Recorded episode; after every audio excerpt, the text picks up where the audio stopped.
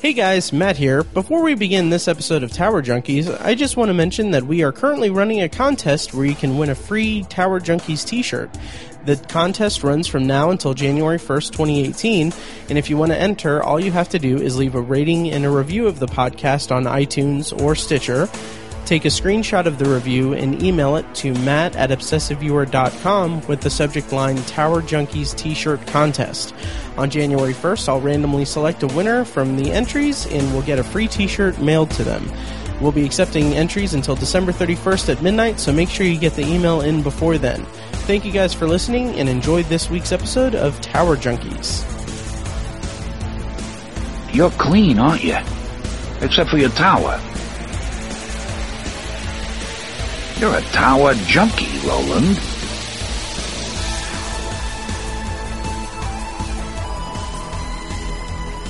Hello and welcome to Tower Junkies, presented by ObsessiveViewer.com. Tower Junkies is a podcast devoted to Stephen King and his magnum opus, the Dark Tower series. We discuss the themes, characters, and mythology of the series in Palaver episodes and review the books and comic series in Khef episodes. We also discuss King novels related to the ta- we also discuss King novels related to the Dark Tower, non-Tower King novels, TV and film adaptations of King's work, and the latest news about potential Dark Tower related adaptations. You can find more of our work at towerjunkiespod.com and follow us on Facebook, Twitter, and Instagram at Tower Junkies Pod. You can also email us at matt at obsessiveviewer.com. I am your host, uh, Matt Hurt, by the way. Um, and today on the podcast, we're, we will be discussing um, the Gunslinger, the first book of the Dark Tower series. This is a Khef episode. It's actually the first Khef episode we've re- recorded for the podcast. But this is going to be a broad uh, discussion of the book as a whole. And to join me on this is Mr. Tony Troxell from Indiana Geeking. Uh, why don't you go ahead and introduce yourself, Tony? Hey everyone, my name is Tony. If you've uh, listened to any of uh, Matt's other podcasts in the past, you probably uh, recognize my name and my voice. um, I write for a blog called Geeking in Indiana. I podcast every now and again under uh, Indiana Geeking, and I'm I've while I've been on here before talking about the Dark Tower movie, this is the first time in over 20 years I've uh, started reading any of the books. So Nice. We're making lives. We're we're changing lives here on Tower Junkies. And whether or not that's for the better or for the worse, we're going to find out. Well, I already forced you to watch the movie, so it's just uphill from here. You've already said, okay, we can't go any farther down than Right. this. yeah, So yeah. put your expectations in the toilet. I actually because they announced that the um the Dark Tower movie, they announced that the release date is for the for the home video release is going to be on October 31st, uh, which is interesting because it's like uh what two and a half months after it was theatrically released. Um, but in like it's no it's no secret we I wasn't a fan of the Dark Tower movie. I I think kind of across the board everyone that is in our little quartet of this podcast just pretty much disliked the movie. Um, but there was a uh, special features like like announcement, like the press release for it, and it said like one of the things that it's going to include is a blooper reel. So like I made sure I just I just took like a screenshot of it and I circled it and put like oh they're gonna I, I circled where it said a blooper reel and I put I just said oh they're gonna include the whole movie on the Blu-ray. Which is maybe not fair. There are a couple scenes. To to be fair, remember since I went in cold, it wasn't Mm-hmm. that I disliked it. It was just an average Yeah. summer action film. Right. And that's you that's know, fair. to be to be fair, and I have a feeling the more I get into the books, Mm-hmm. it's I'll, I will probably dislike it. the harder your opinion more. will be. But you know, I'm actually kind of curious to see what some of the deleted scenes are. Mm-hmm. I'm okay. The blo- let's face it, the blooper reel is going to be a bunch of shots of guns getting dropped. Okay, Yeah. that that's what that the blooper and just like be. lines. How do you feel about blooper reels just in general? You know, when I was in high school and really huge Trekkie, you know, Mm-hmm. especially because you didn't have you remember I'm old, uh, YouTube or streaming Sure. video or anything like that. Having the opportunity to see a blooper reel was kind of funny Mm-hmm. and kind of cool. But now it's just like and it, it seemed very earnest because they mm-hmm. knew it wasn't going to end up on a video, a Blu-ray Right. or anything like that, unless it was a bootleg at a convention. Mm-hmm. Now it's like they're showing up on YouTube in mm-hmm. advance of a movie release to help drum up interest. And Yeah. it's lost a lot of the innocence and the and the sincere charm it used to have. I I agree. I agree, and it kind of seems a little repetitive because it's it's they're not uh, people aren't as caught off guard, and I'm sure that part of that is also just you know f- digital filming is like making it so that it's not that big of a thing to to flub a line or anything because they don't have like a finite amount of film to to shoot on. And you know, it's like you know, oh yeah, look at Chris Pratt being funny, and Yeah. messing stuff up on something like Guardians of the Galaxy. That's not as funny as like seeing Leonard Nimoy Mm-hmm. And that that very serious Mm-hmm. Spock all of a sudden mess up and then just completely break character. Sure, Or even better, not break character. Mm-hmm. right. Some of those those were those were very good. Now it's just like I hate change. Jeez. Well, that's uh, it. I'm going to buy the Dark Tower movie on Blu-ray, and uh, I think the plan is for me and Tiny, since they didn't, since they're not including this on the Blu-ray, Tiny and I are going to do them, do the studio, Sony and MRC a favor, and we're going to record our own commentary track for it. So that's going to be interesting. um, but uh, what yeah, okay, we'll start with this. Um, before we get into the actual thing, I think it's worth noting that we're recording this today on uh, Thursday, September 21st, and today just happens to be Mr. Stephen King's Yes. 70th birthday. And uh, yeah, so I would just like to just formally say, hey, happy birthday to Stephen King. I know he listens, probably, maybe not, probably not. Hey, at this point, it's going to be belated, but hey, this is your birthday song. It isn't very long. Happy birthday, Mr. King. Nice. I actually had a dream last night where I was at a convention and Stephen King was there and I was trying so desperately to stalk him and like actually have a moment where I met him and talked to him. But uh it it there was like an eclipse since it was a it was a weird it was a weird dream, but it never it never came together. But then at the end of the dream, it was like an actual like little. It was kind of cool. At the end of the dream, like he left me a note saying like, "Oh hey, yeah," and I was like, "Oh, me and Stephen King are best friends." This is riveting. It's not. podcast. um, So, uh, yeah, so happy birthday to, uh, Stephen King.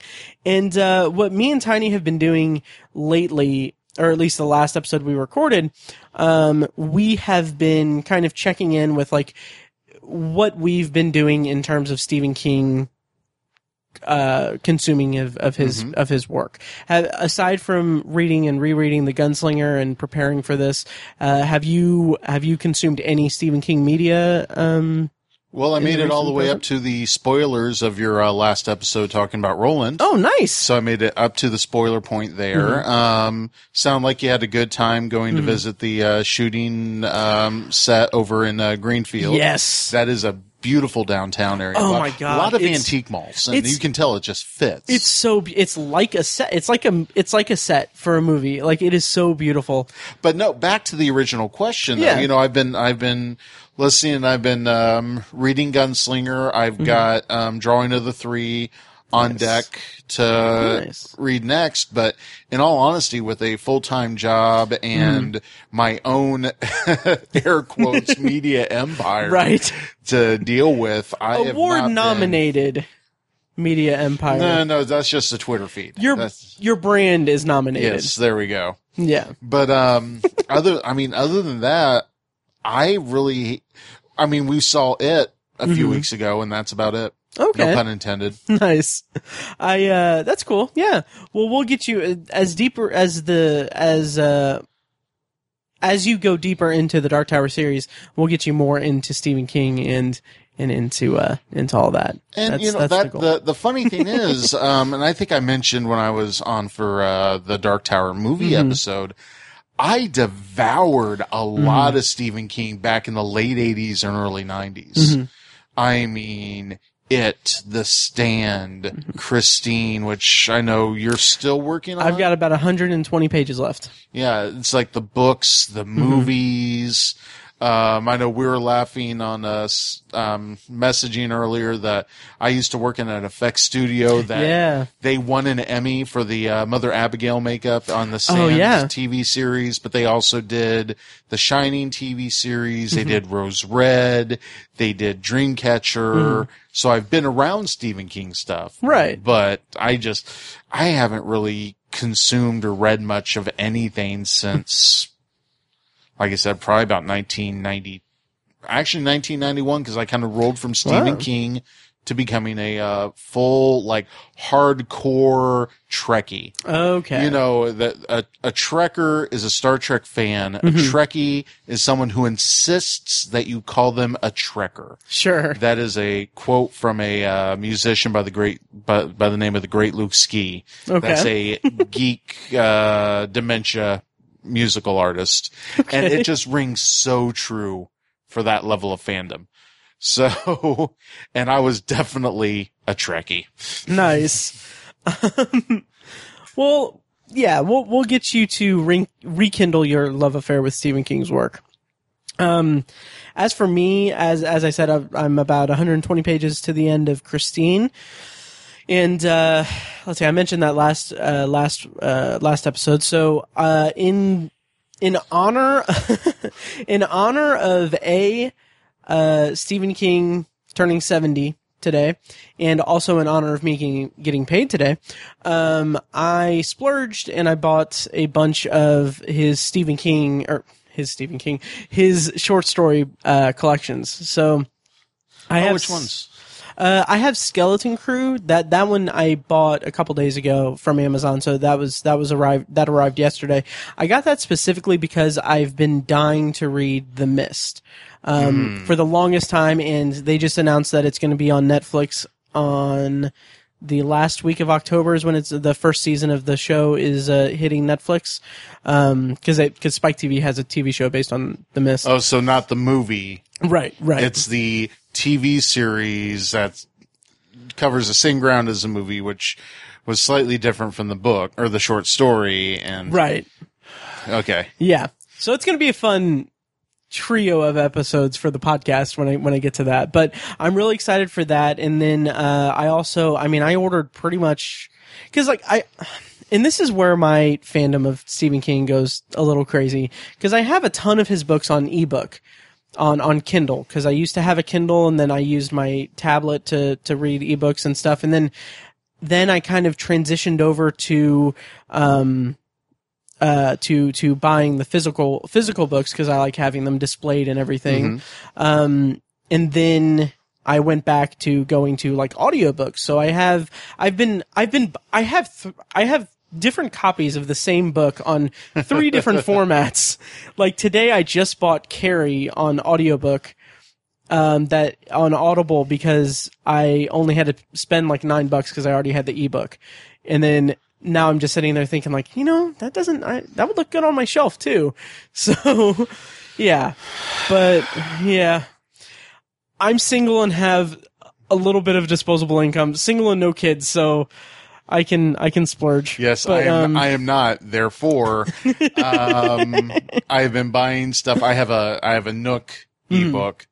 And uh, so I've been buying the books on that, but I've also reinstalled Overdrive to my phone. oh yeah, And uh, we'll see which uh, happens first, whether I start reading uh, Drawing of the Three on the book, Mm-hmm. or if Drawing of the Three actually comes up because I'm number 15 on the waiting list for it. Oh, interesting. So interesting. it really, it really makes you wonder. You know, you you always you were very curious after Mm-hmm. the Dark Tower movie if this is going to turn people off from the series, or is this going to make them Mm-hmm. actually want to read and become familiar with it? yeah. And if I'm like 15 Mm-hmm. in line for Drawing of the Three, which is not a new book No. by any stretch of the imagination, That's very it's really it's, Comforting. it's- yeah.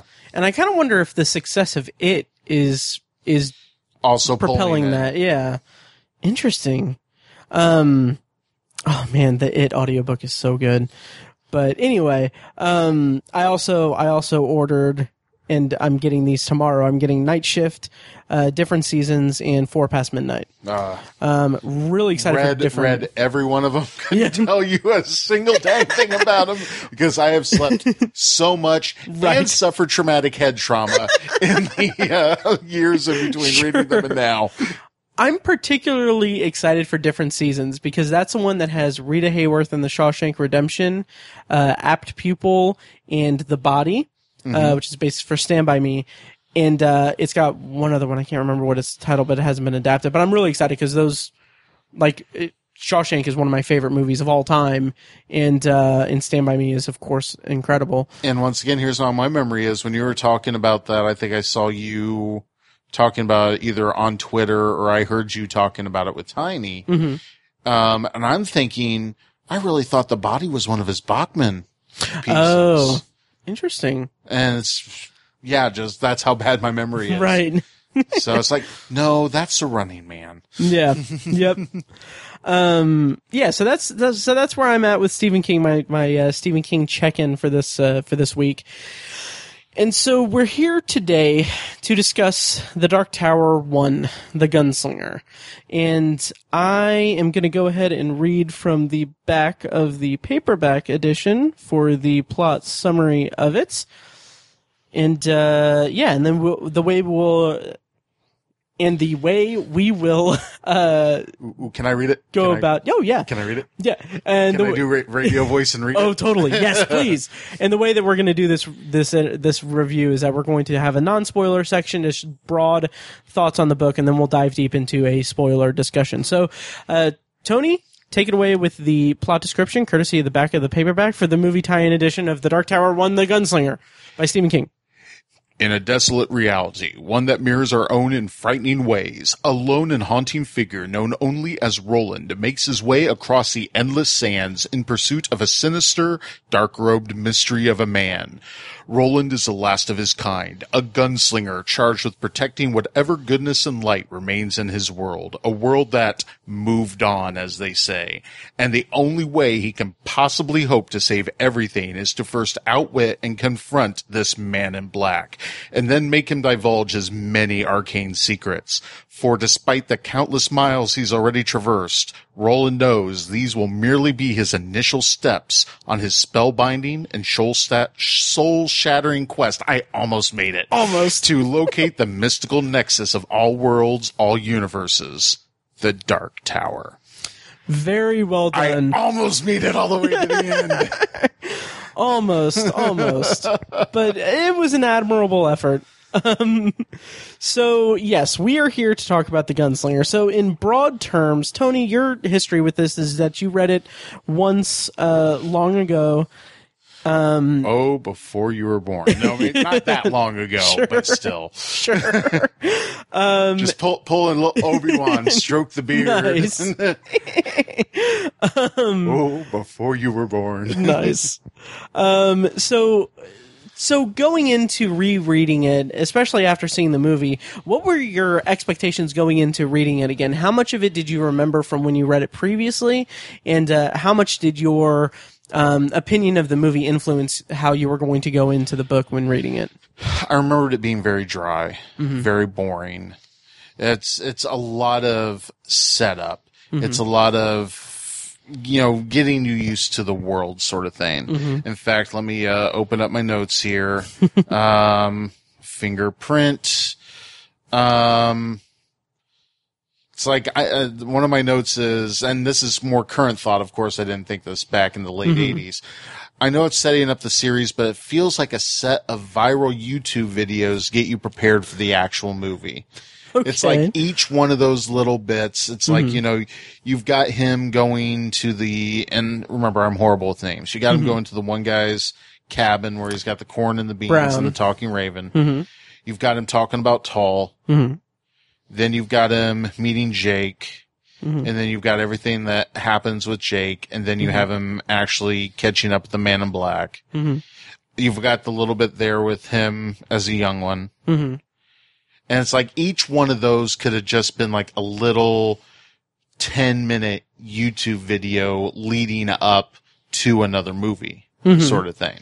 Sure. So, but, and the, and I know, and you know, you're asking how he compared it to the movie. I really didn't. Okay. Because as I knew from talking to you and Tiny, mm-hmm. that the movie was an amalgamation of a bunch of things from the all the different books mm-hmm. that just didn't mesh well. Sure. So, but on the flip side, you know, I'm reading Roland and some of the descriptions are putting in there. I'm trying to wrap around the image of Roland in the film. Oh, interesting. So, huh. and I still think, man, I still think Idris Elba would is amazing. It, I I just almost said would be amazing in in the Dark Tower. you have get, gone that far in convincing yourself that movie doesn't exist. I, I- thought it was a joke. I I have I really have.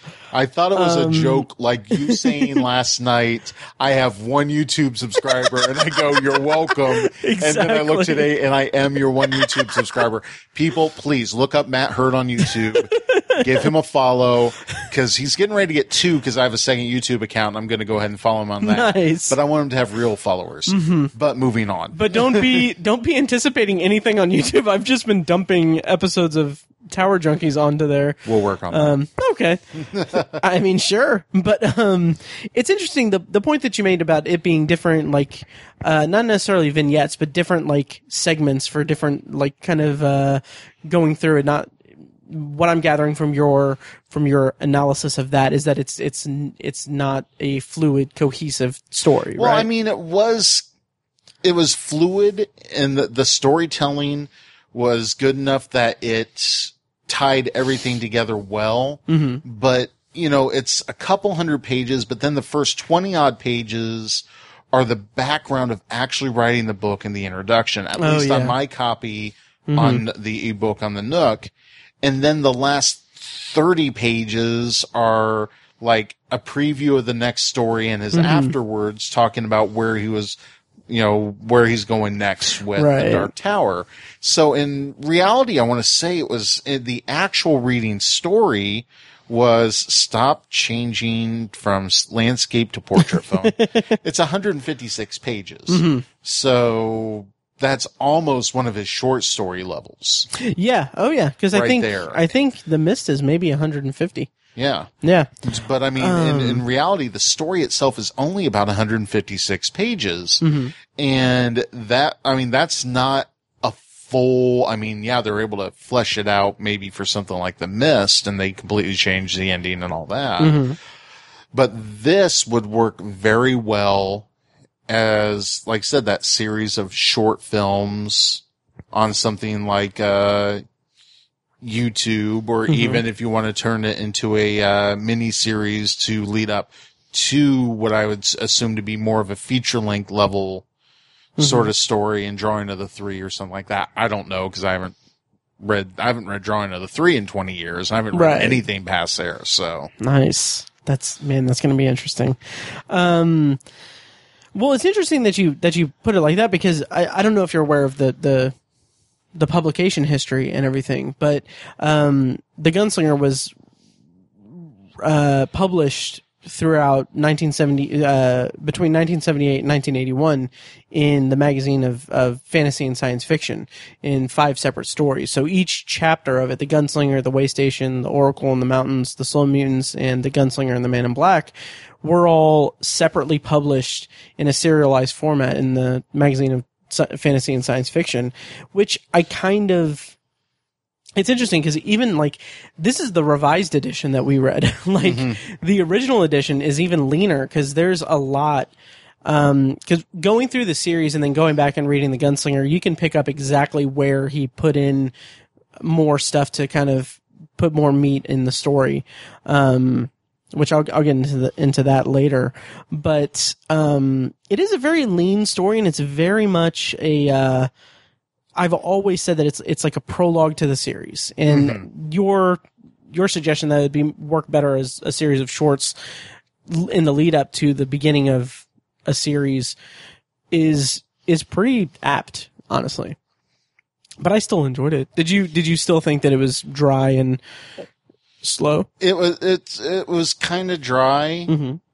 and yeah, it was kind of slow. And I think, as we all know, King has a preoccupation with sex in all of his stories, and it's just I never really realized exactly how much that was in there. Just, I mean, even, you know, today to try to prep, I was trying to give it another read through and I made it through, as I told you before we started recording, I made it through, um, to where he met Jake. And even by that point, there, there's been like two or three, you know, different instances where essentially women have been trying to have sex with Roland. So, Right. yeah, and it's and it's inter- and his interaction with Sylvia Pittston yeah. um, is uh, I'm gonna I'm gonna go out on a limb here and say we'll never see that in an adaptation yeah. because it's it's a little it's a little shocking. It's, a little invasive. Yeah. Yeah, that is uh that is that is how I would describe it too. Um so yeah, it is it is pretty um it is pretty dry. It does have its moments. I I like it as it's it kind of has this certain this sort of poetry to it that it's very it's very descriptive and it's very much about kind of introducing the man and his journey without going into much detail about the world necessarily, um, which I think is kind of one of its one of its uh, smaller or one of its one of its uh, lesser points is that there are moments, especially with the revised edition, where he puts things into it that is significant for um, for people who are familiar with the mythology as it goes on. But I can't imagine that. I, I can't imagine that the references in the book really expand on the mythology of the of the story for first time readers. Um, it feels more like they're Easter eggs for for people who are familiar with the series. Like there are numerous references to Mejis and to the character of Susan Yes. um, which reading it after knowing that after knowing that backstory throughout reading the series, I it just feels kind of out of place because there's no expanse uh, expansion on it, and it's and it's funny because I feel like I'm putting my foot firmly in my mouth because I was actually going to bring that up, but I was not going to put it, do it in a poking at you way. I Sure. was just going to Sure. make a mention that, you know, I assume you're getting ready to talk about how you were frustrated at the film Mm-hmm. about how they would do things without any explanation, just expecting you to know what they are. right, But since this book, this book does that, Mm-hmm. and I mean, there was stuff in there. I think a couple things I wrote the notes down. You know, Mm-hmm. Khef, um, Manni, High Speech, all that stuff. Yeah. I'm just assuming that's world building, and it will be explained Right. later on. Which that film does not give you that expectation, Right. That there is going to be anything in the future, and especially at the box office, we know there's not. Yeah. But the, you know that even just right there, if you were watching the first showing, the first Mm-hmm. day, and everyone's saying it's going to just blow out records, Mm-hmm. There was no expectation that this would ever be explained to you. Whereas when you're talking about book one of a series, Mm-hmm. there is a reasonable expectation that okay, I'm just going to follow this way in the back of my head, Yeah. and then I, it'll eventually come up. Mm-hmm. So that's re- you know you're thinking you're inserting foot firmly in mouth. Mm-hmm. You're talking two different mediums and two different expectations, at least in my mind. I know where Right. you're coming from. Oh, yeah. but I'm not laying that blame on you. right, and and yeah, and Unlike you not silencing your phone during it, that I'll lay the blame on you for. You're lucky I didn't call you out on that podcast episode, but now I'm doing it. a vibrating phone is not as distracting as a ringtone playing. That's all I I'll say. really sharp hearing, dude. Did you not notice how I immediately looked over at I you? definitely noticed that. Yeah. yep. Anyway, um, this, this is not making the cut. I will on. cut that out of this episode. but um, but no, it's and it's interesting because when I was re-listening to, it, because I, I got about halfway through listening to it again uh, before this recording. I had just recently listened to it over a weekend a couple weeks ago. But when re-listening to it, I just kind of noticed like, yeah, all of these are coming up and they're not explained, and it kind of gets, it kind of makes me feel like he like Stephen King is notorious or infamous and famous for um not outlining. Like he is a he is aggressively he aggressively does not outline his stories. He just writes and then lets lets lets the story unfold before him, which is great because that really lends itself to really really impeccable characterization and, and setting and everything. But when you're dealing with a 40 42 to 4500 page epic series that leaves something to be desi- desired from the first from, the first book so like to compare like to go back and compare the changes that were made in the book uh, for the revision it seems a lot like he is kind of fixing fixing the story and fixing the the continuity a little bit and putting things there that will pay off in in especially the last three books. Um and that's that's where you get kind of a kind of a jumble of of the series as a whole and the mythology is that you get big bads that are introduced later in the series that are now referenced in the first book. And then not really that not really referenced that much until books five through seven when King had his accident and churned them out and, and finished them up. So, I mean, You're talking about people like the Crimson King. the Crimson King, the Taheen, uh, Agul, uh, Algul Siento, um, or Blue Heaven. Yeah, it's, and it becomes a little disjointed when reading it. And I think that that's, I don't know if I would say more so than the movie itself, but I think that's, that's pretty, that's pretty much the reason why I say, hey, the Gunslinger is a prologue. If, if you're not, if you're not decided on whether or not you want to continue it, give the drawing of the three a shot because that is where it really comes into its own as a series and introduces some very pivotal characters and and gets more into the the type of story that this series would go on to be. Um, so yeah, so yeah, go. Yeah. I was to say, if I may, and uh, apologies to many of the listeners. I know this is very, very kind of strictly Stephen King, but I'm more of a general geek, so my references go everywhere. Um, I'm giving you until the third book on this. Nice. So you'll know how long I stick around based on how, you know, positive or negative my reactions to the second and third book in the series are.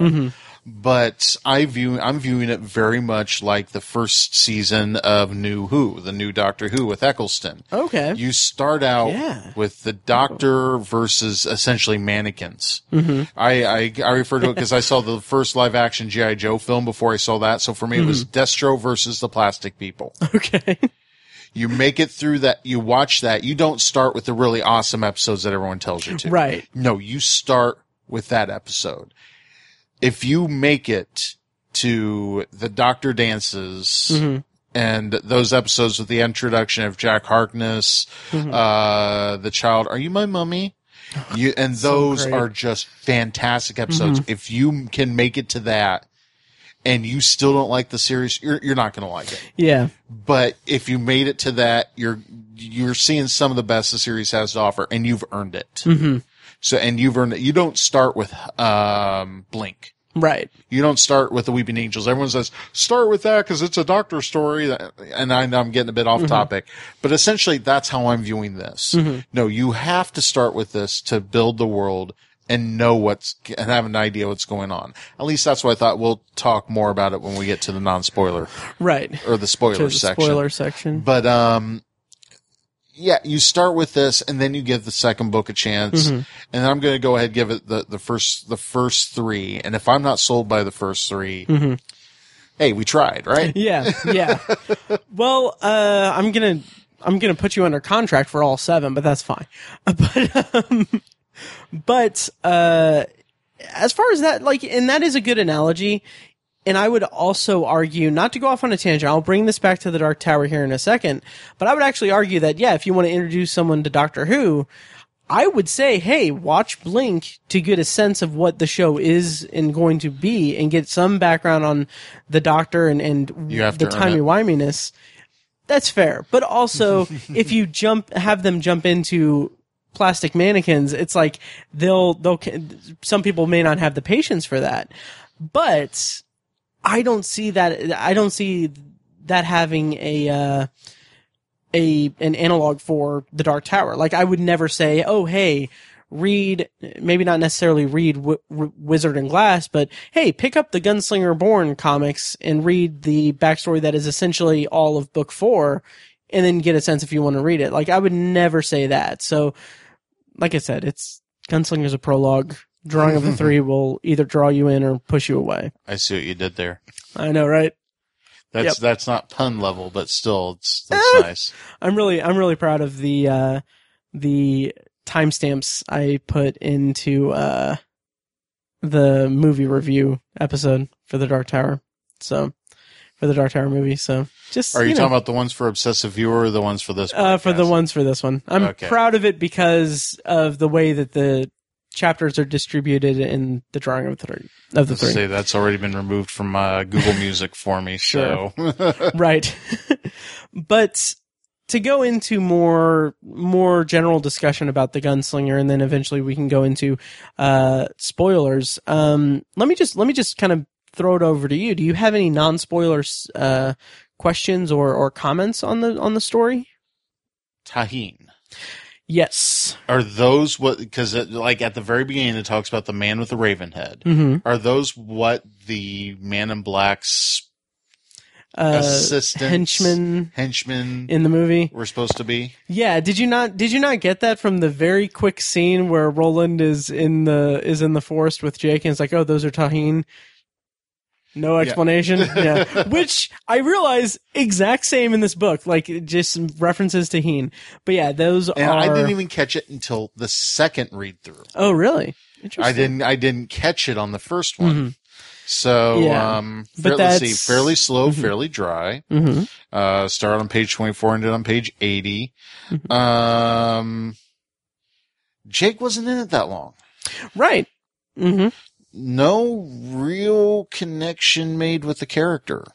Really interesting. I, I, and it could have been because Mm-hmm. I was, you know, I, and I'm really starting to go, maybe I'm not going to read the rest of these on ebook. Oh, okay. because it could be the fact that I didn't have a good connection with the story was why I didn't feel Mhm. a good connection with the character there. Sure. But I, I just didn't feel it's like, it almost felt like he was there. They, they literally did the Oracle and then they, uh, then Nice. his story moved on, Mhm.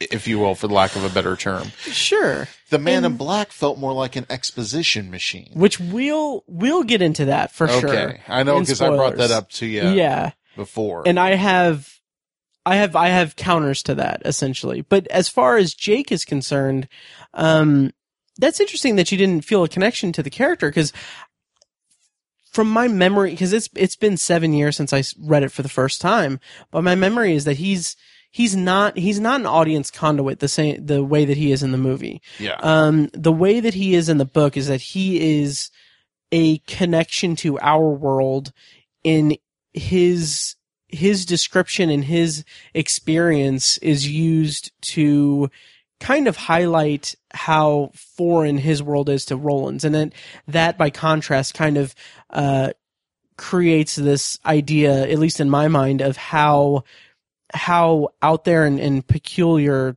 midworld and, and Roland's universe is. Like because you get these it's it's very much a, like a western desert like motif and setting. And then you get he's walking past a um a saloon and he hears Hey Jude playing and you get the man in black referencing um uh colloquial um phrases that are popular in our world. And then you meet this kid that's talking about Times Square and mannequins uh, ironically enough. Yeah. um and it's just that that those pieces I feel at least for me and my from both my memories and this may be altered memories because it's been 7 years but my memories of reading the first book and also my hope for people reading it for the first time is that all of those pieces while the book is a brief brisk somewhat dry and kind of flowery and poetry laden uh, story those nuggets can kind of i would hope get kind of get you imagining like what could happen or, or getting you more intrigued by what's to come did you pick up on any of that or how did you feel about I mean, and you know, that's the thing. I, I didn't lose. I, I was talking more like I didn't see how him and Roland had that much of a connection Sure. b- through the bit that they were together. And, and once again, I think that there was the expectation that when, when Jake was introduced that he was going to be in the book more than he was, once again, based on the fact that I had seen the film before I read the book. hmm And even though the introduction of the character was completely different, Right. and it was almost as that there were kids named Jake, that was pretty much about it. right. That was about the only, um, you yeah. know, sim- similarity that I saw. I don't know Mhm. why that word was so hard to say all of a sudden. um, but yeah, I just, I didn't see much of the connection between, you know, kind of like how I made the comment, um, if you haven't listened to his, uh, it episode over on Obsessive Ear, you gotta check Mhm. it out. No pun intended. but, um, like I was saying there when, um, what was his name? The kid that came on last um. that worked his his was working in the sheep slaughtering factory. Oh. Oh. Oh. Oh. In it. Um. In It, uh. yeah. Mike. Mike. Yeah, like Mike didn't make much of a connection with the group. Why was he following them into scary house to almost certain death? Right. I it's like why does Roland care about this kid? And I guess in some ways he really didn't. Mhm. But why would Roland even like I said, in some ways, I Sure. completely. Sure. But why does Roland even care about this kid? Because I'm just not, I wasn't feeling that much of a connection. Like he was Mhm. just kind of in and out of the story. Sure. Okay, and that and that's fair. And I think part of it's interesting to get that take because like like on obsessive viewer when Fecus was when Fecus was on one episode and we were talking about the movie and and and kind of the hype uh, about the movie um he had read he like he was familiar with the gunslinger the book and he was wondering like like he he doesn't he didn't understand like does Jake have a bigger role in the series or or anything? Cuz he just he didn't remember him being that that central of a figure. And that's interesting because I have the book series as a reference point and like you're right. He's just kind of in and out of the gunslinger and I mean that's a shame that it's you know the connection isn't really there there for the gunslinger and, and Jake I mean there's a lot of kind of telling the uh, telling the reader that you know Roland cares for him and everything, Yeah. and there's that connection there. But I think that the heart of it is how Roland is internalizing his his dilemma with what to do with Jake and how Jake's role in his quest like how how he can rash not necessarily rationalize but how he can reconcile what needs to happen in order to him to for him to reach his goal and uh and we'll talk more about that in spoilers but do you have any other non-spoilers or should we dive and in you see, the, pr- the problem is I've got questions Mm-hmm. and I'm not sure how they're going to tie in with other books or whether or not they'd be considered spoilery from this Mm-hmm. Sure. book. So it might be safe to go ahead and move on to what might be considered spoiler talk. Okay. Just to play the whole uh, CYA cover your ass sort of game. Sure, absolutely. Um, okay, so we will go ahead and go into spoilers for The Dark Tower 1, The Gunslinger. Uh, we will be spoiling the book, The Gunslinger, but um, I'm I'm not going to spoil anything in the series uh, remaining books. Uh, we'll just be He'd not. focused, right?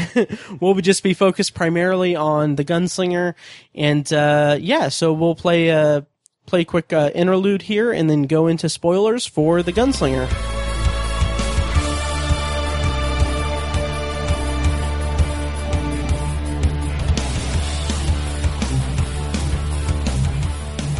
Okay, so uh, spoilers. So throw throw your questions at me. First question I had, you know, we're talking about the introduction of Jake is uh, Mm-hmm. pretty much when he becomes road pizza, and um, connection I didn't make un- until he was talking to uh, Brown at the beginning Mm-hmm. when he asked Brown if he believed in an afterlife, Mm-hmm. and Brown said, "I think we're in it," or Yeah, something like that. Is uh, that's one of my favorite lines of the book. Is like, I think this is it. Yeah, there- I, I think this is Yeah. it. And then you go and see Jake, who dies Mm-hmm. on the regular world and shows up in Roland's world, Mm-hmm. and how is just like is that confirming or Um, like yeah, the one of the ways to to travel between worlds essentially is is to die in one world. It's it's not like that's not like a that's not really anything that's really revisited in the rest of the series to be honest. It's just like Jake's death transported him into midworld and and that's how he got there. And there are other portals and other ways to to go through worlds and everything. Like they reference the many the Manni folk that they uh they're described as being these uh religious people who are travelers. They they travel between worlds and they're always looking for ways to travel between worlds. Um was it trying to find a hole to fill or in the world or something like that is how they Yeah. referred to. Yeah, yeah. Um, and it's interesting because yeah, that that line does directly relate to Jake's character in this story. Um, yeah, and I mean, yeah, it is. It is. It's Jake's afterlife. One of Jake's afterlives, at least, because the kid dies multiple times. Um, well, in this book, he dies multiple times. Um, What twice? twice? Yeah, yeah. That's mul- That's a multiple. Uh, we're not talking Yeah. Kenny levels here, Sure, okay? sure. Oh my God, they killed Jake, you bastards! No, that, that's fair, fair.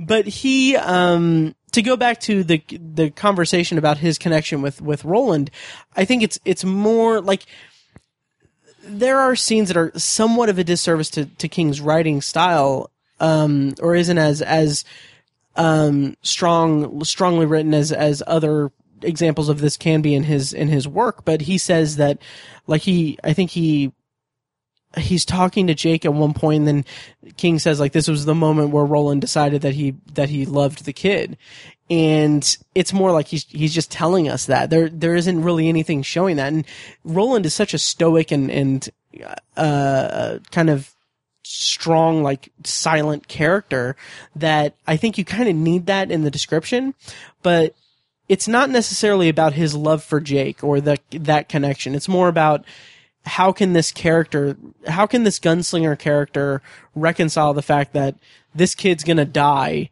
so that he can reach the man in black so that he could maybe reach the tower. So it's not like a it's not like a a dilemma where he's like, okay, well it's either the tower or Jake. It's like it's a gateway to possibly reaching the tower or this this 11-year-old kid can live. Um how do you feel about that development and that the way that that part of the story unfolded? um saw it coming. Oh yeah. Really, I mean, Fair. and it, it could have been a stashed memory from all the from twenty years ago, Sure. or twenty five years ago, or Mm-hmm. see, in uh, nine nine nine two thousand, almost thirty years ago. Jeez. Twenty eight, man. if if I read this about eighty nine, that would have been tw- that's twenty eight years ago, man. Ah, Sweet and sour baby Jesus. Um, That's 28 I'm years sorry, you could man, have- Jesus. nice, nice. yes. That's 28 years you could have been just obsessed with the Dark Tower series. No, no. I think the only thing I've stayed obsessed with over the past, uh, and it's only been about 26 years is Star Trek. Oh yeah, And even then I haven't been fully get obsessed with. I've just sure. really obsessed and then just kind of mellowed Well, you know, into the point where I'm calling people out for, uh, making, uh, negative comments about Star Trek Discovery on Right. Facebook. But moving on. Yeah. Um, but I mean, you know, Star Trek they can they can have their little their little their little uh, fan fan base and everything. We're talking about the Dark Tower, this massive cultural icon.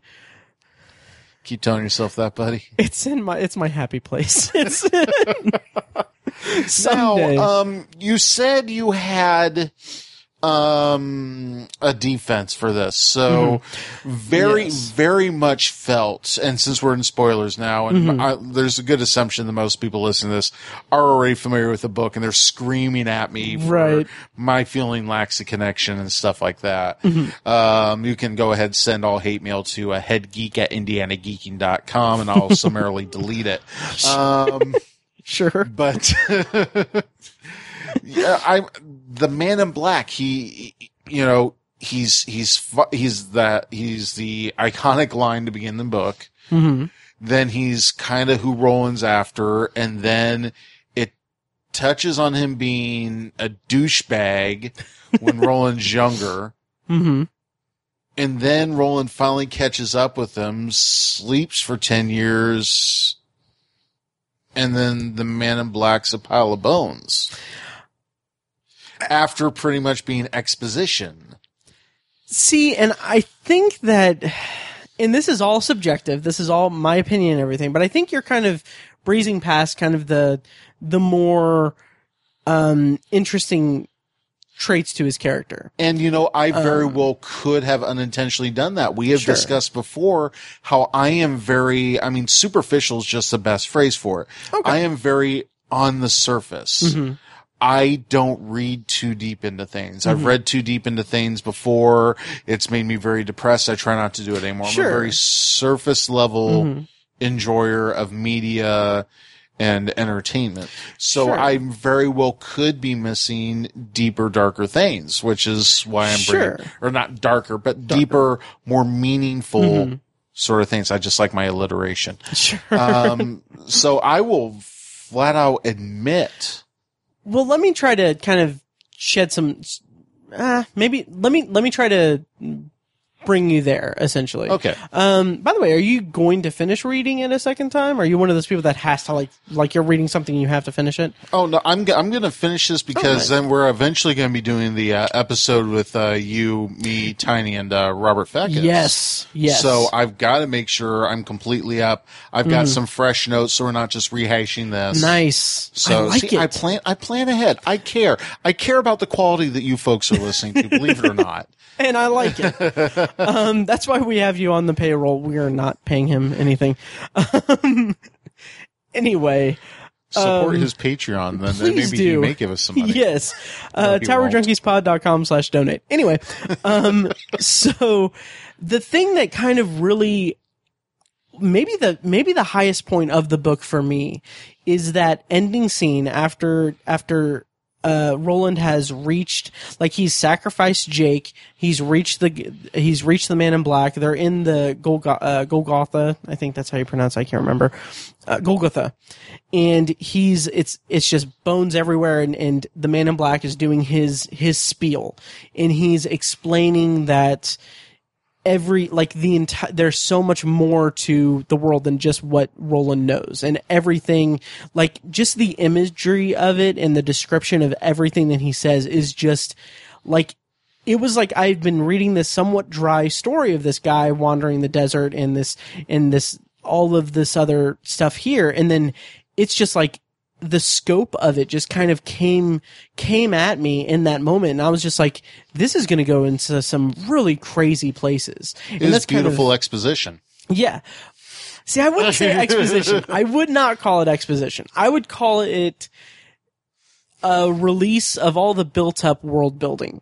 So like s- explaining it, it's not like he's saying like, oh, this single blade of grass holds all the universes and this part of the universe is where this happened where you can do where you did this and this is where it's you know it led to this it's like it's more like there are other worlds than these and it's it's this massive Wordgasm. universe. Yeah, yeah. Seriously. And then like in there was one part where he mentions uh he makes the comparison of of the the impossibility of Roland comprehending everything.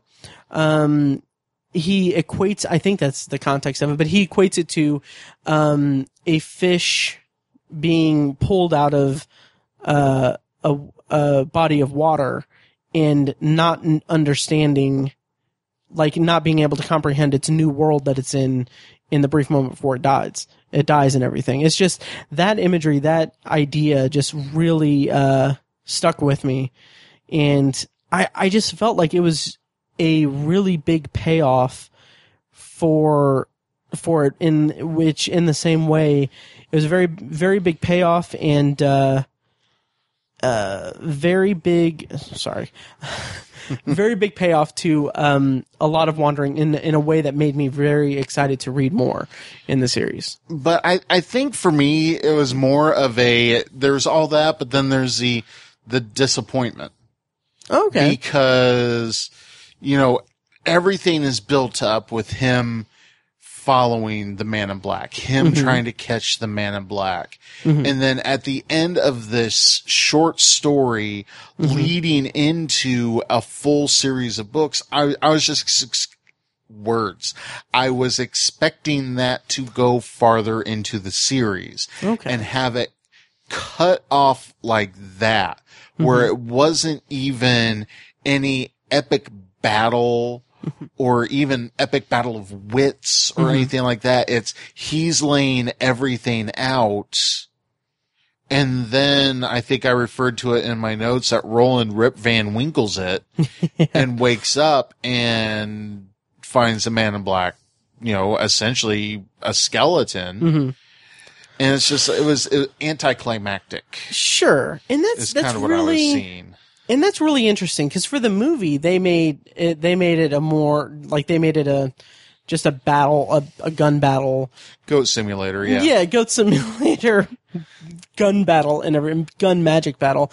And that was one of my biggest disappointments is that i mean it's the book finishes with this big uh i almost said exposition. It's not not exposition.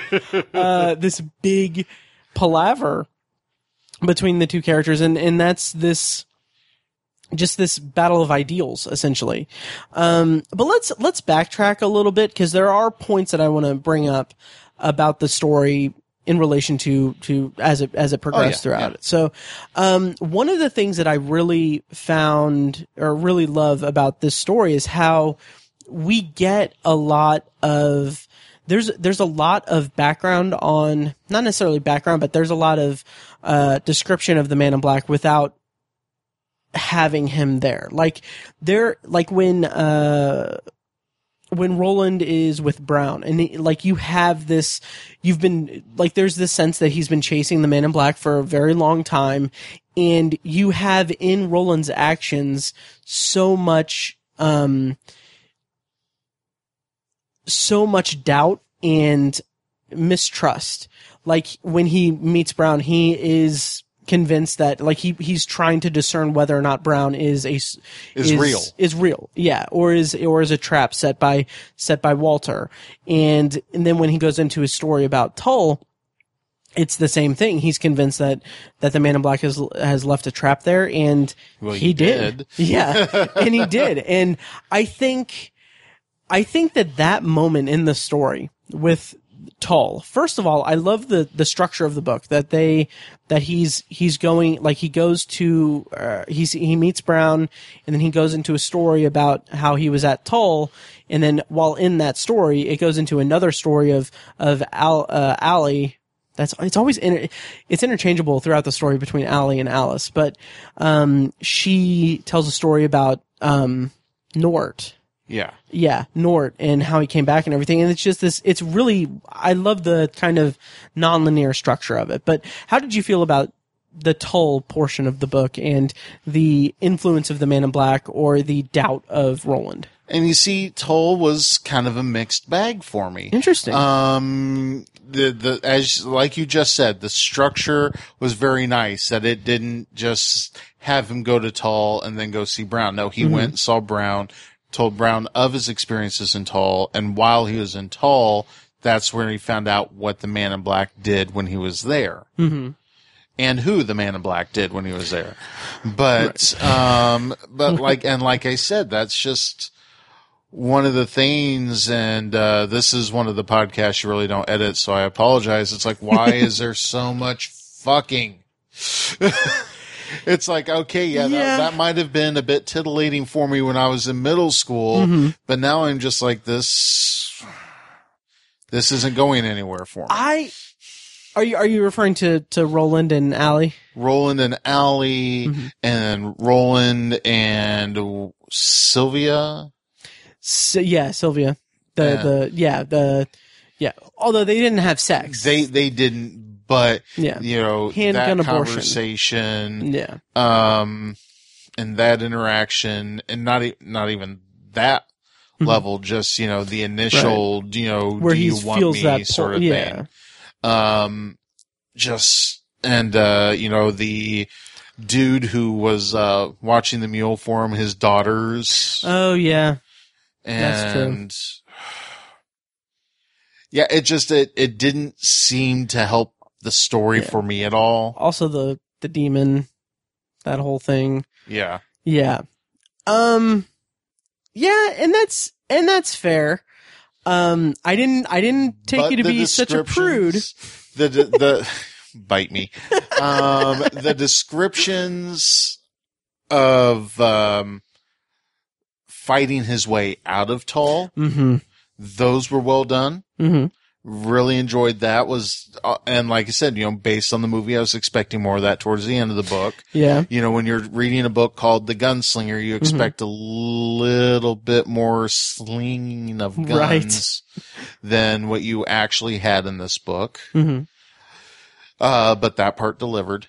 Mhm. But yeah, other other than that, As far Yeah. as the as far as the sex is concerned, with Allie and Roland, I I feel that that, that sequence itself is justified. That relationship in the story is like I justified. I think it's just with Um, piled with all the yeah. rest. Yeah, like my justification for that is that it's not necessarily it's not like an empty thing. It is on the surface it is a very empty affair. Like it's meaningless and everything for for the two characters, but it's more that it's more of an indication of the world and how the world's moved on because he's just like like he's just kind of wandering and she's there's no one like she's described as not uh very cruelly it's described as she was likely beautiful once um, but now she has like the scar and everything. It's more like a just like okay, well we're in this we're in this world we're in this desolate world.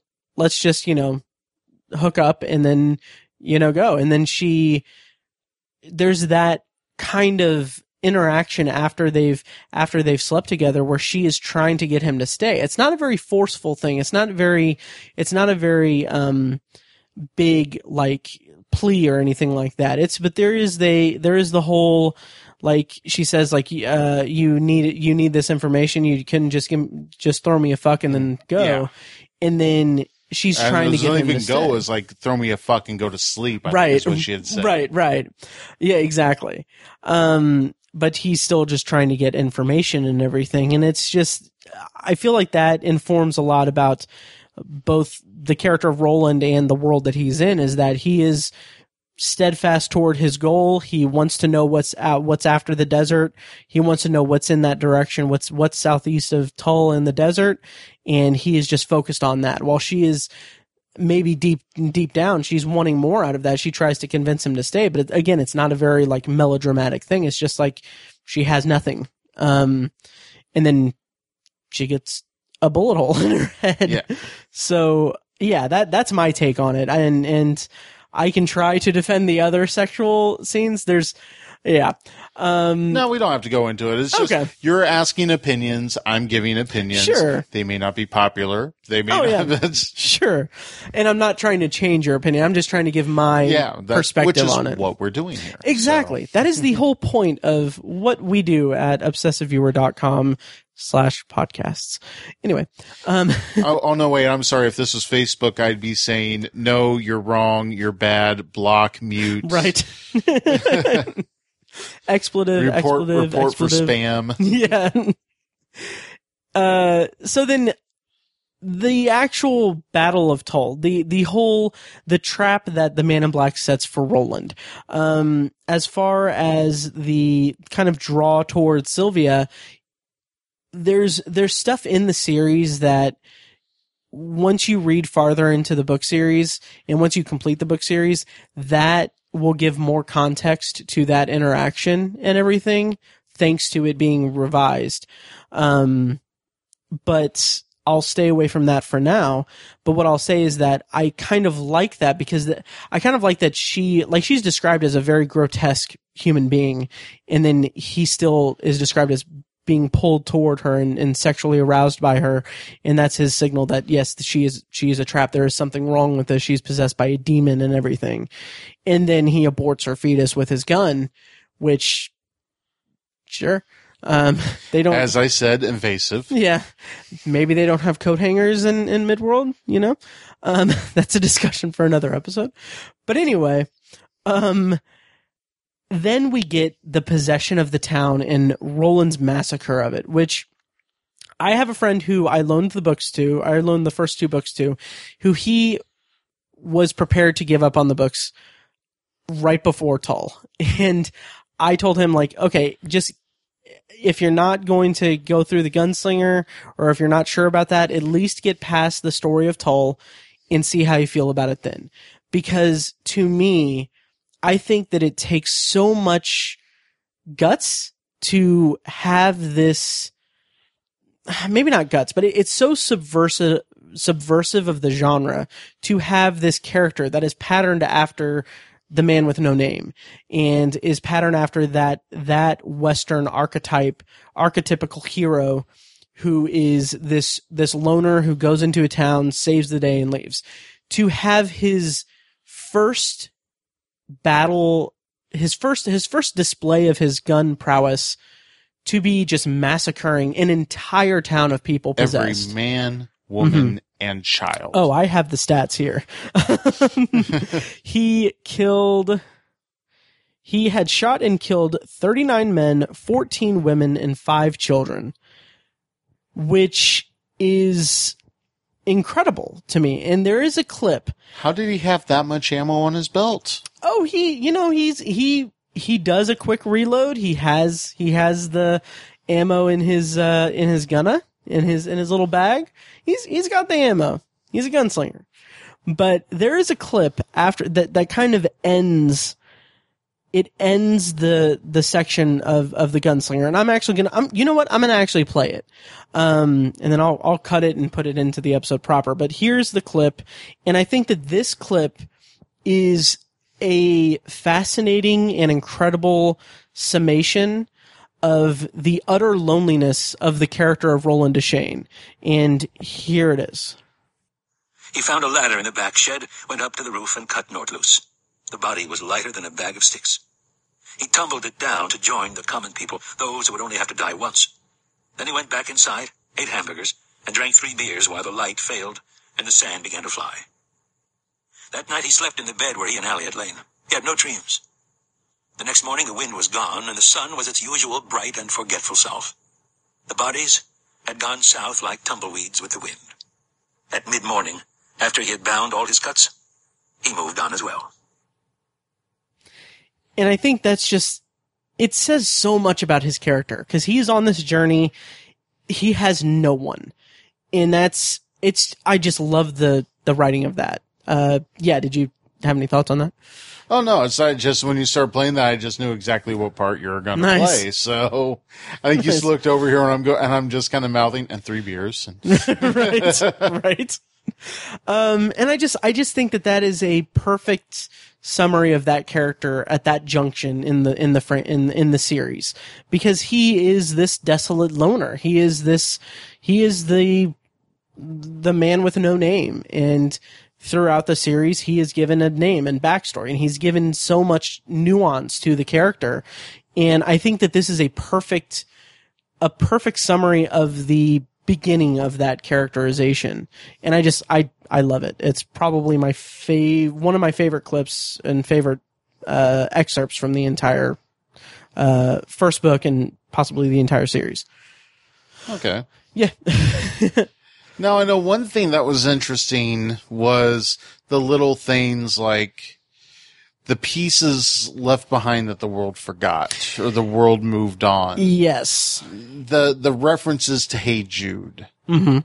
The hand car mm-hmm. that him and Jake found. Things like that. That's th- is this touched on more as the book series goes on? it it is quite a bit It Okay. is uh there is a lot of Like I said, I'm not asking specifics. Right, right. But there there is a a large amount of just of just things that are put into the series yeah yes that is expanded on the gunslinger gives you a good taste of of what's to come with with all of these things like um yeah i won't even i won't even say that but it's not as clean as saying like okay well midworld is a million years in the future of our world or anything like that it's nothing like that it's just a different it's a it's a world I think the Man in Black refers to when he makes that uh that uh, that reference. He says, um, "Once more with feeling, as they say in the world next door,"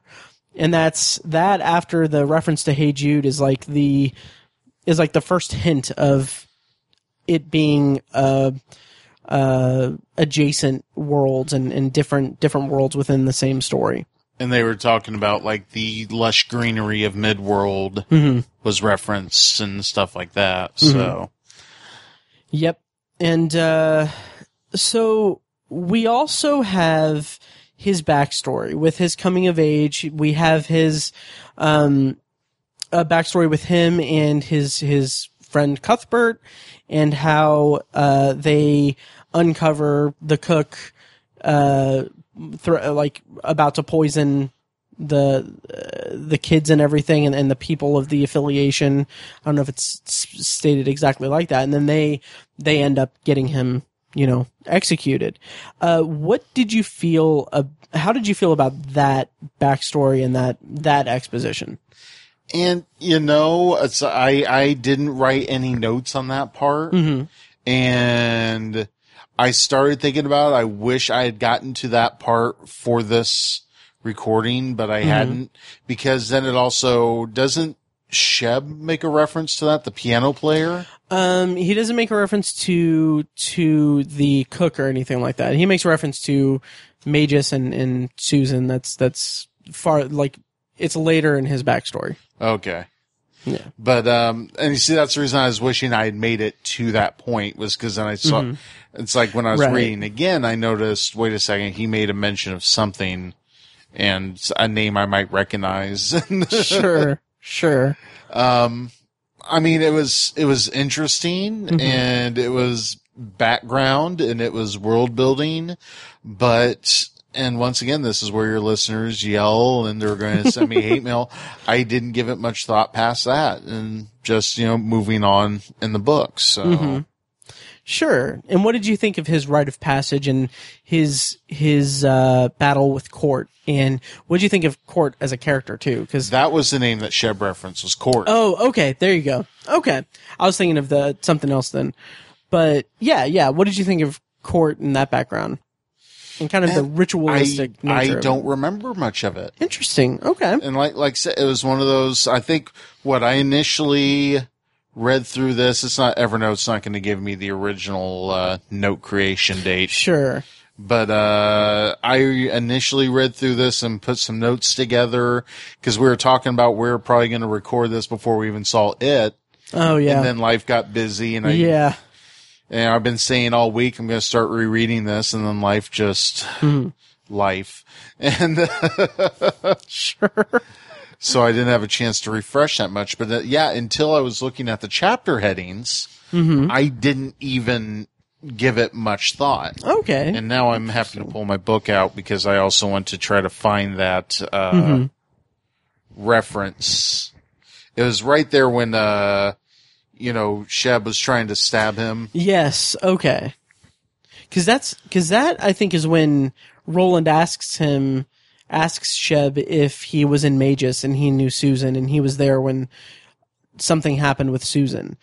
And to from my perspective, like I just feel like going back and, and reading it after knowing the context of like the full story and everything, the full scope, I just feel like it's a little bit of it seems like his it seems like uh, Stephen King's intention was to uh, to kind of put some meat on the world building and the backstory of of in the gunslinger to kind of kind of create a more cohesive uh, mythology from the outset. But what it kind of feels like to me, and I know I bitched about this in the movie, but it feels more like fan service. Like Roland keeps thinking of Susan throughout the gunslinger because we know about Susan and his backstory with her, um, because we've read the series before, and it, that's what it kind of feels like to me. Um, and you're right; it does have some confusing. Or I'm, for you, it kind of could be confusing because you could confuse it with Court and with Susan and everything because it's not very. It's not really that fleshed out, which for me, I don't have a problem with it because I I just live and breathe the Dark Tower, so I love it. But I can see how it could be kind of disengaging for someone reading it either for the first time or for the first time in 28 years. Yeah. yeah. Um, yeah. So to kind of to refresh your memory about Court, he was this very angry, um, very kind of uh, abusive mentor. Like the kind of the way that the gunslingers were trained was with just levied like physical and mental abuse at them in order to stiffen them and make make them make them tougher gunslingers. And so Roland finds out that Marten um, was having an affair with his mother, so he that is to manipulate him into going into his rite of passage much earlier so that he could inherit his father's guns so that he could exact revenge on Marten, who I want to say that it's revealed in this book, and I've, I'm so sorry if I spoil it, but it's it's revealed that Marten and Walter are the same person in this book, right? Marten was the person that was spending all the time with his mom. Yes. Yes. Okay. Good. Good. Yes, it is. I didn't know if that came later, but um, Sorry, I Yeah. I just found the section. Oh, okay. Where With Sheb. Sheb. oh, okay. had- so it's like as, I was trying to vamp you for you. yeah, I appreciate that. No problem. Mm-hmm. It's it's slow moving. On so I I read on an old uh, Nook uh, paper. Oh, E- okay. Mm-hmm. E-ink, so like trying to just find that page. Sure. um, does he mention court in that moment? You see, that's the thing. Is um, let's see. What about it? You were there, weren't you? Many and many, uh, as they did say. What if I was? I don't remember you, but you remember the girl, don't you? The girl named Susan and Reap Night. His voice took on an edge. Were you there for the bonfire? The little man's lip trembled. They were covered with spit. His eyes said he knew the truth. He was closer to dead now than when he'd come bursting in with a knife in his hand. God, I love that. Get out of here, the gunslinger said. Understanding dawned in Sheb's eyes. But you were just a boy, one of them three boys. You came to count stock and Eldred Jonas was there, the coffin hunter, and get out while you still can, the gunslinger said, and Sheb went holding his broken wrist before him.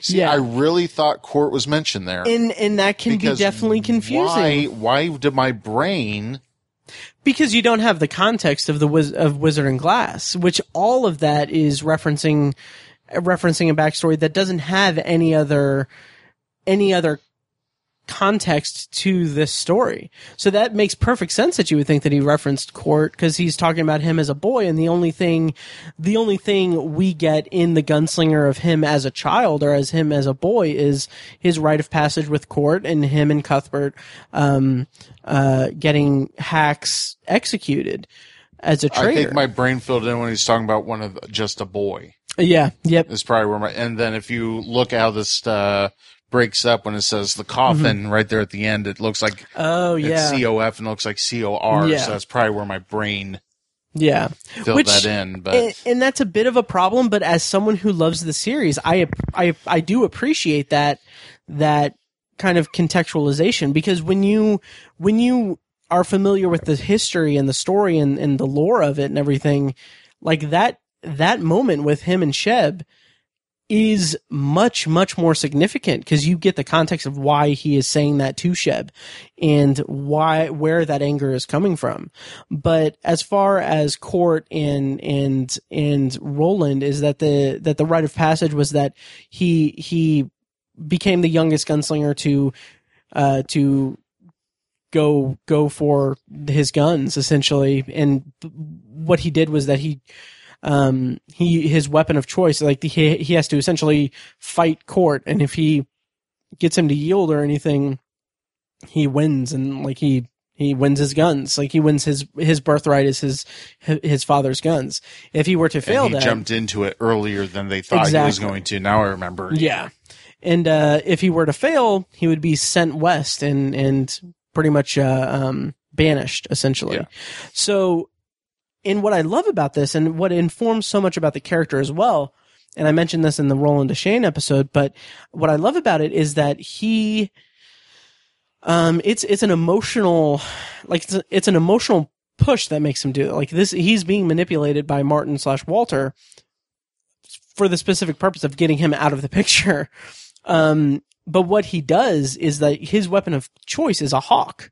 Um, and the hawk attacks Court, and that's when he wins. And there's a a really pivotal, very very poignant moment where I believe it's Court asks him, "How did you train him to do that?" or "How did you get him to do that?" And then Roland says, "I didn't train him. I friended him." And that is a really good uh point for that character and and to kind of show like in to a certain extent it kind of leads to what happens with him and Jake is that he he takes on this kid just to let him die so that he can serve his own purpose and his own quest.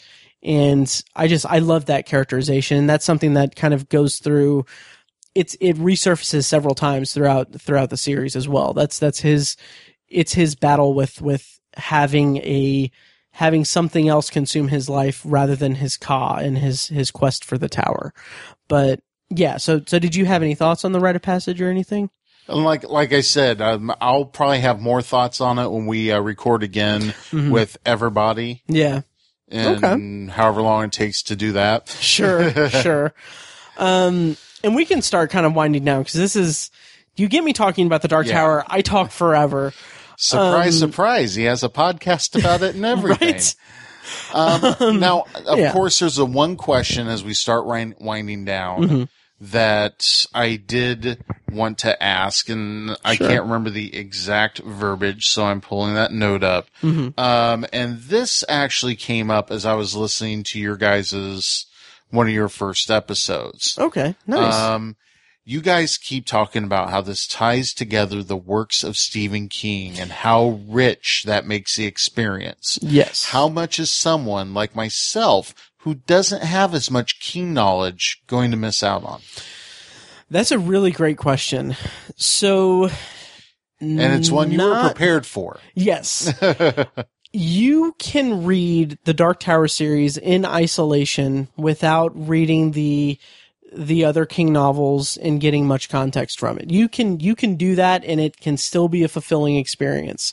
There are moments and characters and situations that come up that directly and indirectly reference King's books uh, like there there's a whole list. Like there's like some of the big the big connections are Salem's Lot and The Stand is a Yeah. huge one. That's that's the one I picked up on reading the uh, IMDb notes. Yeah, for exactly. Dark Tower. Oh yeah. That I think we had talked about. It's like I started reading the IMDb trivia and realizing, oh wait, this is all just spoilers for the book series. Right. And just put it down. Yeah. So that and then also Insomnia, which is one I haven't read yet, but there are there's a lot of things that will will make the entire experience more richer and and more satisfying. And there's a specific kind of not necessarily order, but like there are specific moments in the series where it's like you would benefit from reading this book before you go on to the next book in the Dark Tower series.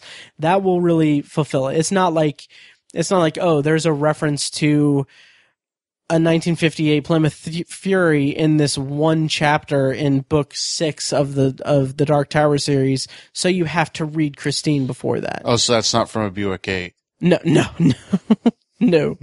Um, Sorry. that's fine.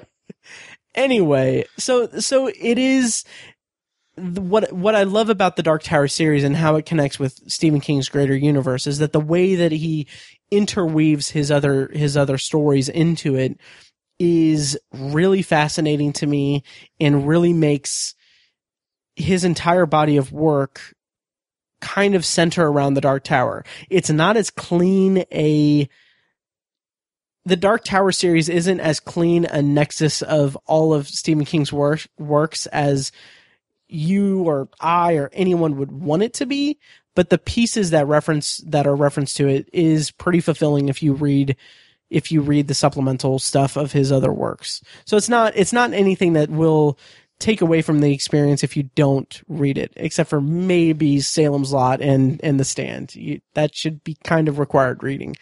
Um, at very specific points.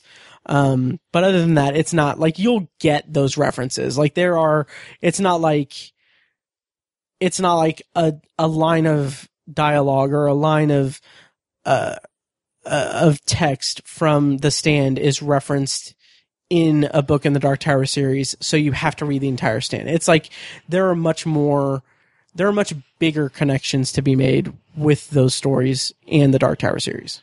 M O O N. That means I have to read another freaking book. nice, nice. I like it. Um, exactly. Um, which yeah. So the stand is.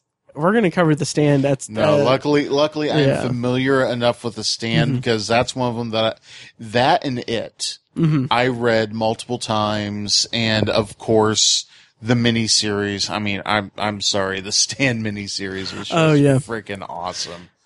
I need to. I need to. I I read the stand and then I started to watch the miniseries and I was like, this is. It's a little too cheesy for what I had in mind. Dude, it opens with "Don't Fear the Reaper." Come on and that's now, that's great. That's great. It has Gary Sinise. It does, but the whole time I was reading The Stand, I was picturing um Damon oh man, what is his name? Uh the guy that he was in Homeland. Um and he was also in Band of Brothers, I believe. it has Matt Frewer. I don't I don't even uh, I don't even know who that is. Uh, Damian Lewis. I was picturing Damian Damian Lewis as as Stu Redman, and then you get like Rob Lowe, who I love Rob Lowe, but like he's playing Nick Andros, which is one of my favorite characters of any Stephen King novel, and he is a deaf mute, but like he's not looking at the people's faces when they're talking so how does he know what they're saying? Like like he's just like that performance is just so aggravating because he's not like there's no way that like he doesn't keep eye contact. And i'm like why didn't mick garris like tell him like hey rob look at their face. Come on. But yeah anyway. Rob was really, really high. I, I don't know. that's fair. Rob Lowe, don't sue me. Um, so yeah No, so Matt Matt Frewer, Matt Matt Matt Max Headroom, oh okay yes yeah Yeah. no no because you're young. Yeah, I'm more of a I'm more of a uh min headroom. Max min minimum maximum. So overall thoughts on the Dark Tower one, the gunslinger. Any parting thoughts and uh and yeah. No, no. I mean, it's it's kind of dry, and but it's a short read, Mm-hmm. and it does do a lot of world building. And I swear, all these terms and little things better be built upon in the uh, future books, or I'm going to get myself a van and I'm going to hunt King down. God. Too soon? Yes, but not the reason not for the reason that you're thinking. Um, That's all I'll say there. Um Great. Well, I'm glad that we could share Khef, and I'm glad that uh, you know Kala is a wheel, and that the Taheen didn't come and and uh, and prevent us from recording, and and you know, you. I, I hope that we can, uh, you know, uh, I don't know. Uh, that, that's all I got. Um, I'm glad we could palaver for this. So anyway, um, we will talk in more depth on the first book of the series once Fecus starts reading it. He's talking about reading it in November. I don't know when I'm going to post this episode because I might want to kind of hold off on it until we start that so I can kind of kick off that read with this episode. But So, so what you're saying is we made all these references to you going to interview. That is true. All right. Oh. Well, this episode is going up next week now. Or Matt's doing a lot of editing. yes. Oh man. Yeah. You would not think I've been podcasting for four years. Anyway, is- you do this more than I do for crying out loud. oh god. All right. I Well, only have 65 episodes. You have how many under your belt? oh god. A lot. A lot. um. All right. Well. Anyway. Tell our listeners once again where they can find you online, and uh, and yeah, You, you're expecting the radio voice again, aren't you? I, I kind No. of am. I won't hold you to it though. No. All right, folks. My name is Tony Troxell, and you can find me at geekinginindiana.com. You can also find me on social media at Indiana Geeking on Twitter. If he gets this up before October 2nd, make sure you go to nuvo.net and vote for me for best local Twitter feed in the arts and I don't know whatever section. It's a bottom bottom thing you got there. You can also find me pretty much anywhere on the internet by looking up Indiana Geeking. Make sure you visit the Indiana Geeking shop to get your Indiana Geeking fidget spinners because the kids still love those. I love it. All right. Well, thank you so much for uh, sharing Khef with me and, you know, uh, talking about uh, the Gunslinger. I'm looking forward to chatting with you about uh, Drawing of the Three, and then the Wastelands, and then Wizarding Glass, and then Wolves of the Calla, and then Song of Susanna, and then the Dark Tower, and then the uh, Wind Through the Keyhole. You and then haven't all given of the, me the uh, contract yet. and then so- all of the all of the comic book series and all the related novels and stuff. The Stand. Uh, uh, I love uh, that REM Salem's song. Lot. That, that's fair. All right. Well, anyway, once again, you can find all of our work at towerjunkiespod.com. Find the other uh, Obsessive Viewer podcasts at obsessiveviewer.com slash podcasts. You can reach out to us on Twitter at, uh, wow, at Tower Junkies Pod. If you want to talk to me specifically, you can, you can do at Obsessive Viewer. I don't care. Um, also Instagram and Facebook at Tower Junkies Pod. And then, uh, you can reach out to, uh, me via email at, um, matt at obsessiveviewer.com. And we definitely appreciate all your feedback and everything. Make sure you, we want to have a palaver with our all of our listeners. So make sure you email us email us in your thoughts, uh, send us a Facebook message, do whatever you want. And having said all that, thank you guys so much for listening. Long days and pleasant nights. Thank you for listening to Tower Junkies, a Dark Tower podcast presented by ObsessiveViewer.com. You can find more of our episodes at TowerJunkiesPod.com, and you can subscribe to the show on iTunes, Google Play, Stitcher, or anywhere else podcasts are found. If you'd like to donate to the podcast, you can find ways to do that at TowerJunkiesPod.com slash donate, or become a patron for Obsessive Viewer at Patreon.com slash Obsessive Viewer for recurring donations with different reward tiers. Every donation goes toward paying the fees to keep the podcast running and is greatly appreciated. Any and all feedback on the podcast is encouraged. You can contact us by emailing us at matt at obsessiveviewer.com or by tweeting us at TowerJunkiesPod or at ObsessiveViewer and at ObsessiveTiny. You can also like us on Facebook at facebook.com slash towerjunkiespod. For more podcast content from obsessiveviewer.com, check out Anthology, my solo side project podcast where I'm reviewing The Twilight Zone as a first time viewer and exploring other classic and contemporary science fiction anthology television shows. You can find Anthology at anthologypod.com and anywhere podcasts are found. Finally, if you're philosophically curious, check out Tiny's side project podcast, The Secular Perspective, which explores the concepts of faith, religion, and existence from the perspective of secular hosts Chad and Amanda. You can find that at thesecularperspective.com and subscribe to the podcast on the app of your choice. Once again, thank you for listening to Tower Junkies, and we'll see you next time.